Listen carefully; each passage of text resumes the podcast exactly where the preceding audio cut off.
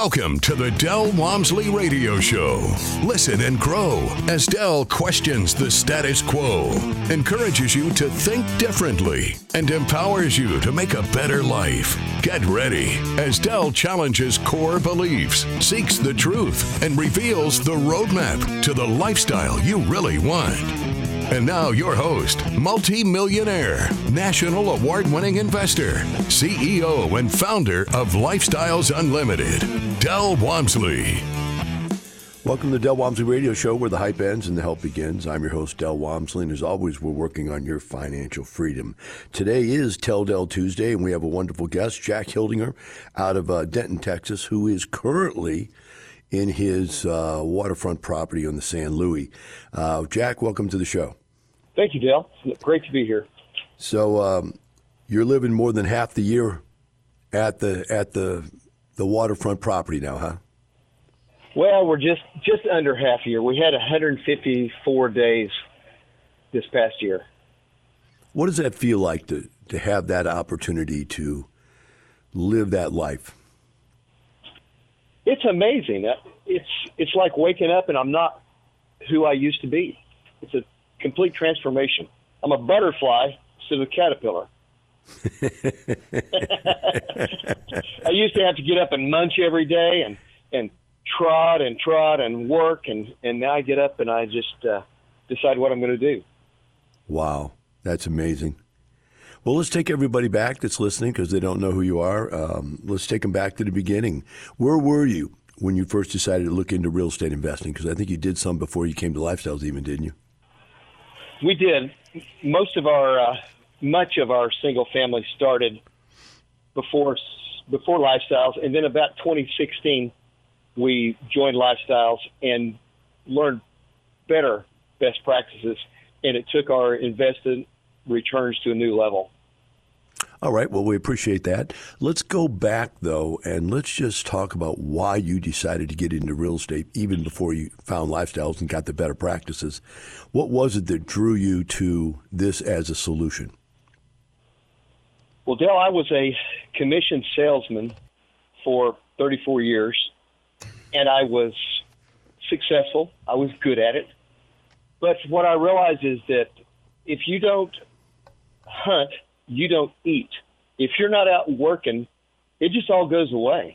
And and I liked the work. I liked the hunt. But I realized I can't do this forever. And I saw old guys, not that I was an old guy, I was in my 50s. I saw old guys that just got kind of uh, put on the shelf by the companies. And and all of a sudden everything they had built just kind of withered, including their reputation and their you know, they got old and they died. I saw this over and over. And I just decided I had to have some way that I could grow past that. I didn't see that as terrible. It's inevitable. We we get, we change, but uh, I, I wanted to be in control of that of the rest of my life, and so we began investing in real estate. What was your first approach to it? Well, I had an unsuccessful swing at it back in 1990, and that involved pit bulls, non-paying tenants, police reports. It was uh, it was a bad idea. So we we got away and, and, and we didn't look at it for another 30 years. But when we came back, we came back with a a mentor. He's not a lifestyles guy, so I, I kind of hesitate to use that word, but he was a successful real estate investor and a realtor, and he says, "You guys are smart. You guys, uh, you deal with people well. You guys understand business and numbers and finance. Why aren't you doing real estate?" Pit bulls. I don't want to deal with that. I don't want to deal with police reports and and tenants, toilets, right? So, so he says, "No, no, no. Let me show you a different way." And so he kind of coached us through it. And I said, "No, nah, you're a salesman. You just want to sell me a house. You want to you want a commission. I am you." And he's like, "No, no, no. Trust me." And so uh, he he was a he was a friend, and he was a city council member in my little town, and he was a he was a stand up, trustworthy guy. So we bought our first property, and then we bought our second property within a couple months of each other. And by golly, we were we were in it. and uh, we realized soon that we needed more tools. So I, I did internet education and I began uh, conversing with the Lifestyles radio host, both email and occasionally. I think in those days it was a call-in show, and I would call in occasionally and ask a question, and and the and the host was helpful and and encouraging, and I said these are good people. About 2016, we had grown to the point where we needed to we, we needed some help that my friend didn't have. Realized he taught me everything that I know, but he didn't tell me everything I teach me everything I need to know because he didn't know it. So we joined Lifestyles, and uh, we we it took our business to another level. It gave us greater control over our quality of tenant. It introduced the concept of the purple Martian and why we didn't want purple Martians in. And uh, we just, you know, we, we came to the next level. And that's that's where we were about 2019 when we joined well, the let's, preferred group. Let's cover that area a little bit more because I think that's a very yes. important factor that we don't want to go right over it that quickly. Um, when you came in, and I'm talking right now, I'm speaking to all of you people out there right now that already have your foot in the pond, you already got your toe in the water, you've already got one rent house or two rent houses, and you know that maybe you you realize you don't know it all yet, or maybe you think you know it all. Whatever it is, you know, it's always one way or the other. But when you finally find something like lifestyles and you come in here and you see the experience and everything, I want to just share, if you could, Jack, the first two day you went to, if you can. There's got to be an aha moment or two that goes like, "Man, you're talking to me." That's exactly what we're doing wrong. Do you remember any of those moments by chance? Oh, I do. I do. They're they're kind of burned into my memory. One, my first two day was in 2016 and we met David Fisher. And David is, for those that don't know, David is a uh, really smart guy, but he has a way of bringing it to the level where it hits you personally. And uh, he's a very successful investor. So I immediately recognized that this is not some dude that's just trying to uh, follow a script. This is a guy that knows what he's talking about. And so all my barriers came down and I'm I'm kind of a spreadsheet guy, so I like to I like to measure what we do, and I like to measure the results of changes or improvements and and see how that goes. So I I have a bunch of metrics on my uh, I call it my spreadsheet to end all spreadsheets. It's got all my property metrics on one page, and the new metric that I learned that first day of the two day was return on net worth and and that kind of stripped my gears. I said, "Whoa, this is what I've been looking for. If I want to learn how to get a return on my money, I have to identify all of my money, which essentially was my net worth." Let's talk about your uh, portfolio. Um, okay. Let's talk about how you decided to work your portfolio. I see you've got some some stuff coming in, some stuff coming out, some big capital gains on some of these deals, some of these houses. How did you manage to get yourself retired in that short period of time, really doing what looks like 11 to 13 single family houses and then some passive later on? How did you work that? Well, the ADU for me was the cash flow um, gold, you know, pot of gold. When you buy a house and you, you run the numbers and you see that you can do an ADU on that property, if the numbers for the basic property work, i.e., you're going to get four to five hundred dollars of cash flow per month, then when you do the ADU, you can add another thousand dollars of cash flow per month. All right, Jack, you you are now guilty of assuming that everybody understands what an acronym means. Uh, yes. Why so why don't you go ahead and explain what an ADU is for them? Okay, sorry for the jargon, but uh, ADU is called an auxiliary dwelling unit, and it is a code compliant method that cities allow for the creation of affordable housing. So I will give you an example. We purchased a 4 2 home in 2013 that was going to cash flow about $500 a month. Nice property. No, it wasn't. It was a property that needed some work, but we, we did the work and it became a nice property. But it had a two and a half car garage. And in my experience, residents you they don't park their cars in garage. They they they park their junk in garages, and then they leave it, and I have to throw it away when they're gone. So we took this garage, two and a half car garage, and we using a code compliant pulled a permit. We built a two bedroom apartment. This is a corner lot, so they had parking in front of the garage. They had parking in front of the house.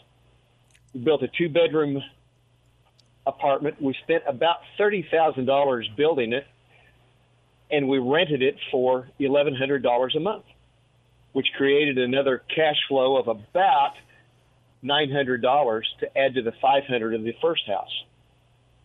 So that property today, I still own that property. That property cash flows me based on my current costs, my new insurance rates, my new property tax rates, and the, the current lease rates, that property cash flows me twenty-five thousand six hundred and thirty-two dollars a year. Wow, that's amazing. That's amazing. Um, I have, let, I have let me ask you this: when you built the when when you built the back the, the garage apartment, oh, we got to go to break. Take a break. We'll be right back with Jack Hillier and the Del Walmsley Radio Show.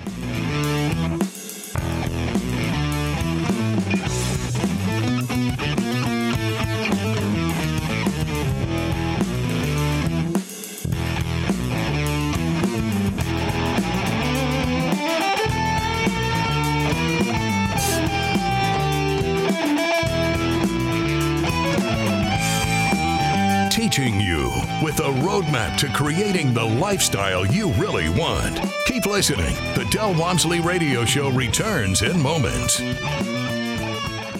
we sold one of my wife's properties and actually did a 1031 exchange and we bought three brand new builds in fort worth um, so right now collectively we have three of her inherited properties and then three properties in fort worth that we've done through lifestyles and you turn one property into three, tripling your cash flow. exactly Yep.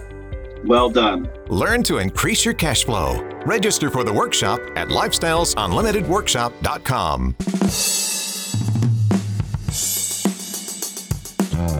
You're hearing the Del Walmsley Radio Show. Want more life changing knowledge? Access our podcast and listen on demand at lifestylesunlimited.com under the radio tab. Now, your host, Del Walmsley.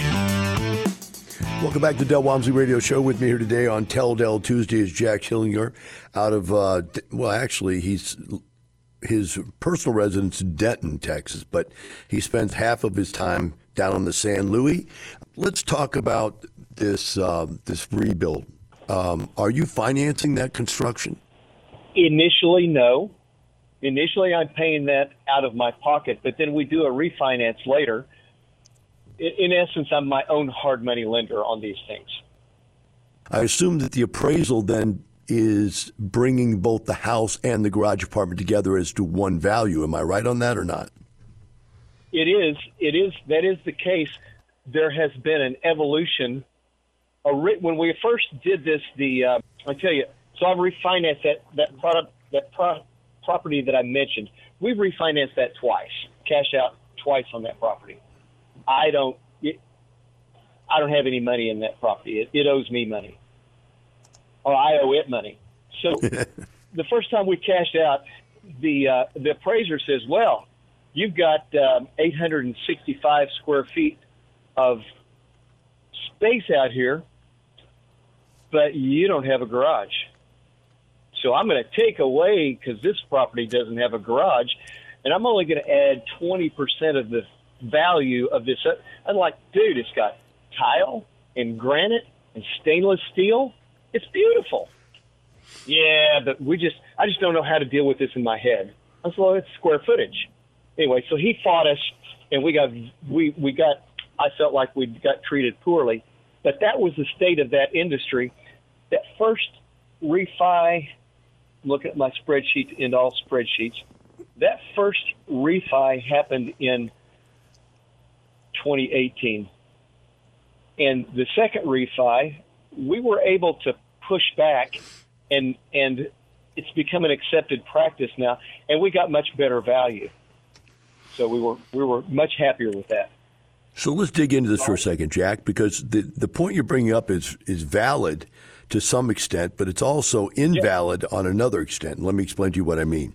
Single family housing is appraised by comparative market analysis. You have to be able to find comps to be able to give it yeah. value, right? Yeah. What you're what you're looking at it as as an investor, when you add this additional income as an income producing property, it should be worth more. Unfortunately, single family properties are comparative market analysis appraised. So you're running, that's what you're bumping up against. Are there anything else out there that can, that prove out that your value is, is that high? So I understand yeah. the problem, but you say they're starting to give it more credence for the, for the, uh, the yes. upgrade. We, we actually did, um, on the second refi, we actually did say we reject that and we're we're going to go to some sort of arbitration or and they they refunded our money. the appraiser said, "I don't want to deal with this. Here's your money back," and they put us in the next. Um, you know, we don't get to pick our appraiser, but we can reject one we found. So we basically said that's not going to work. We're in charge here, and we got a different appraiser, and that appraiser was very favorable. And um, it is it is a it is a comp system, but there is a, a little known and little used process where you can pay an extra fee for an income based appraisal.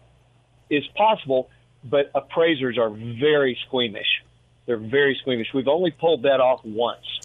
Um, they just look at it, and they, in, in this process, you have to give, you, you know, document taxes, insurance, um, leases, verified with bank deposits, and, and I mean it's a it's a big deal, and they just they just really are afraid they're going to get uh, defrauded and that they'll be on the hook for for a, a problem with a loan.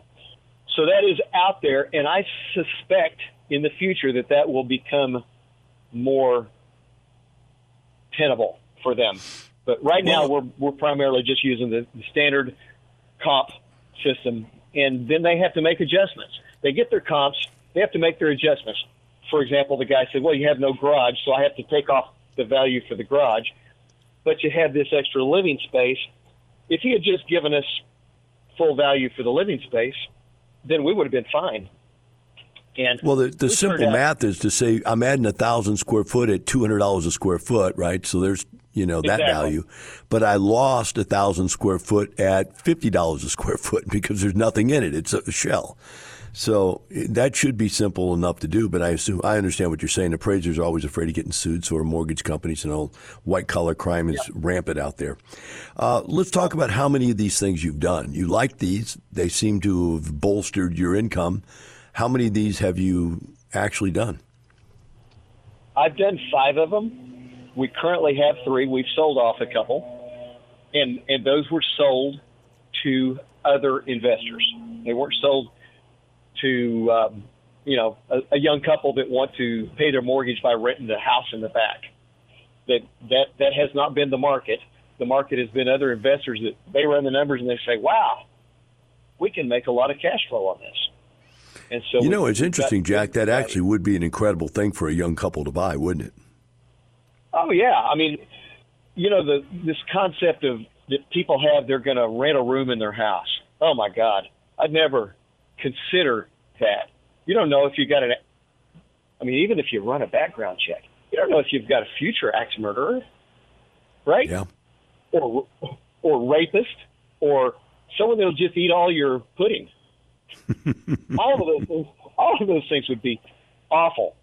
So uh, this this is much better than having a roommate situation. They have separate heating. They have separate uh, billing for the utilities. They have separate um, control over the temperature. They have their own appliances, and and so it's a it's literally the the you don't ever have to really cross paths with people. What else have you done? What what were your other as we're talking about your portfolio? What other things have you specialized in uh, to build your portfolio to where you can retire, and the wife retire? That's you know getting both people retired is the real creme de la creme. Well, I was I was still in my job, and I had two properties, one of which I had created the ADU, the auxiliary auxiliary dwelling unit, and I was pretty proud of my cash flow on those two properties. And I had a had a terrible boss. The guy was the guy was, um, you know, what other kind of boss is there? If you don't want to have a boss, every boss is a terrible boss. And anyway, this guy uh, he said, "Oh, you know, I've had to approve a couple of inquiries on your income. I know you're buying rental property. Hey, I've, I've got rental property. I could I could coach you on that rental property." I said, "Okay, that doesn't sound good." that really didn't sound like a good idea. He said, I've got a bunch of rental property, and he said, I'll tell you what, I don't make any money on it, but I haven't paid taxes in several years. And I said, You don't make any money? No. You don't have any cash flow? No. Well, maybe I should mentor you. he, he really didn't like that. But I, I was on these two properties, I had about 25 grand of cash flow at, in those days. And I said, if I repeat this four, five, six times, I'll have all the money I need. Three rules of real estate. Number one, stop losing money, get out of the stock market. Number two, there's got to be cash flow, which you've already brought up. And number three, you can't get rich slow, which means, wow, what happens when those capital gains start coming around? and explain to people how those big capital gains changed your approach to what you were doing. Well, we made the decision in 2019 to begin investing in multifamily, and we began selling some single family properties. And we kind of took the approach let's sell the property that has the best equity to cash flow ratio. In other words, let's trim our cash flow as little as possible while also increasing our our yield from the sale as much as we can. So we began selling off properties. We sold first property we sold for this was the original my second residence. I sold my original home, bought a residence that we lived in that was a downsize, and then when we bought a new home, we we made that a rental. So we sold that property and we cashed in some money, and that was our initial investment into multifamily. And because we had lived in it three of the last five years, we owed zero um, capital gains on it. It was treated as a primary residence. But now we've been selling some single family homes, and we've ended up owing a little bit of capital gains, very low numbers. Now, let me regress. I haven't paid or owed income taxes for the year 2017, 2018, 2019, and 2020. So I had a nice lifestyle, and I owed the government nothing under their rules. So that was that was awesome. And we, as we began selling additional properties and moving into multifamily, we had the accelerated depreciation from the multifamilies we had purchased, so that we could offset some of those capital gains. It's very effective. Last year, I'm sorry, the tax year before last, I would have owed $27,000 on capital gains had I not had the offsets from our multifamily purchases. Instead, I had paid about six. So I made twenty thousand, twenty-one thousand dollars on on uh, multifamily just by not having to owe it to the IRS, and that has been the case as we've sold each property, the the multifamily depreciation has grown, and that has limited the amount of taxes that we have owed for selling these properties. Some of these properties, we're, we're having a couple hundred thousand dollar capital gain on the property, and you know you could owe up to twenty percent of a portion of that under the current tax laws. But we haven't had that situation. We've owed, we've paid very little taxes still selling our single families. I'm looking at your notes here, and I'm seeing three quarters of a million dollars worth of capital gains coming out of these single family houses you're selling. So that is quite a bit of gain.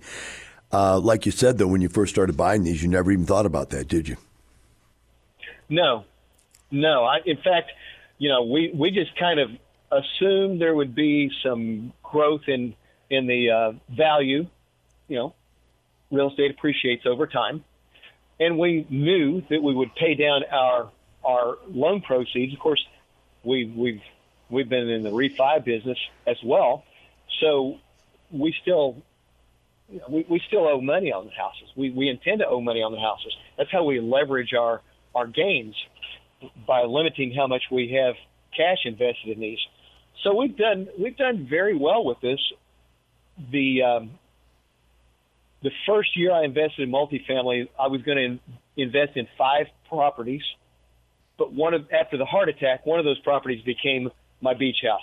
And by the way, there are there's a pod of dolphins of about six dolphins out in front of me right now, 200 yards away.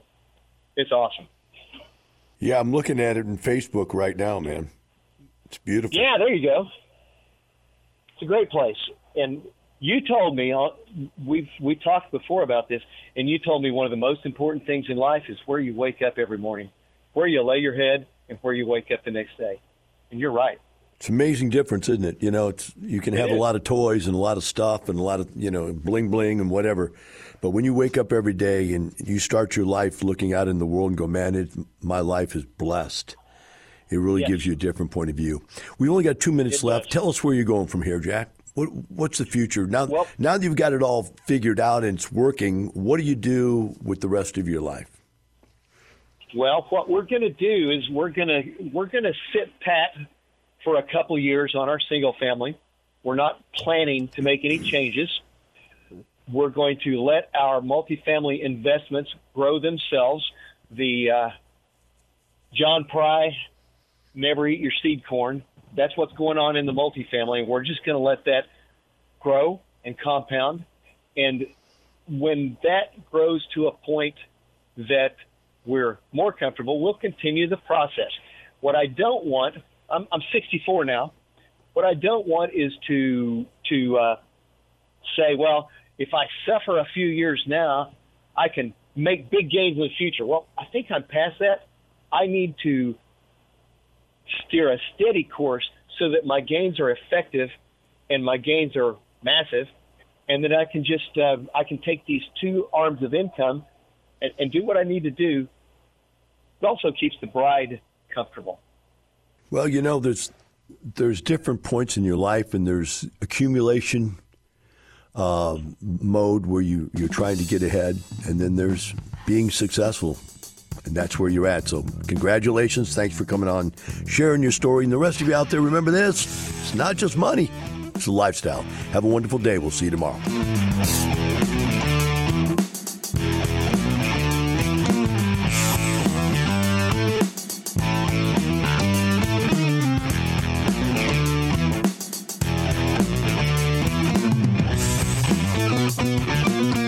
Listening to the Del Walmsley Radio Show. Want more of Del's unconventional wisdom? Go to lifestylesunlimited.com and click the radio tab. Listen to past shows, hear podcasts on demand, and find out how you can change your life today. The Del Walmsley Radio Show is part of the Lifestyles Unlimited Radio Network. The information and opinions you hear on the Del Walmsley radio show are those of the host, Del Walmsley, his guests, and his callers, and do not necessarily reflect the opinions of this station, its affiliates, its management, or advertisers. The Del Walmsley show is for entertainment purposes only. Please consult a professional regarding your personal investment needs. Nothing presented on the Del Walmsley show constitutes an endorsement, recommendation, offer, or solicitation to buy or sell any product or security.